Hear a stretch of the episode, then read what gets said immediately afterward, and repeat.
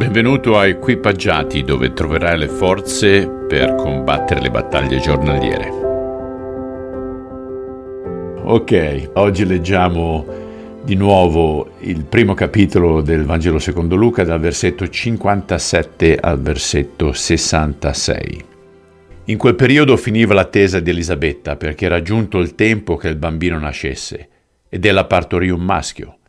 Fra i vicini e i parenti si sparse la notizia di quanto generoso fosse stato il Signore verso di lei e tutti ne furono felici. Quando il bambino ebbe otto giorni, i parenti e gli amici vennero per la cerimonia della circoncisione.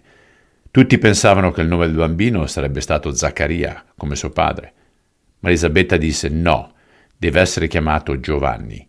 Come? si meravigliarono. Non c'è nessuno in tutta la nostra famiglia con quel nome. Accenni domandarono al padre il bambino come voleva che fosse chiamato. Zaccaria allora chiese qualcosa per scrivere e con grande sorpresa di tutti scrisse il suo nome è Giovanni. Immediatamente Zaccaria riacquistò la parola e cominciò a lodare Dio.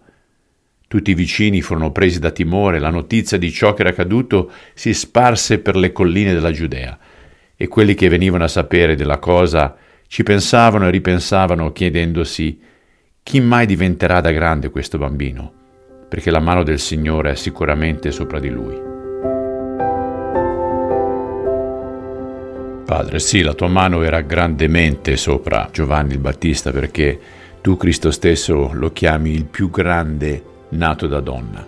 E come lui viene e annuncia l'arrivo del Messia, aiuta ognuno di noi di essere portatori della buona novella a coloro che ancora non ti conoscono. Te lo chiediamo nel nome di Cristo. Amen. Carissimi, a domani, vi voglio bene. Ciao.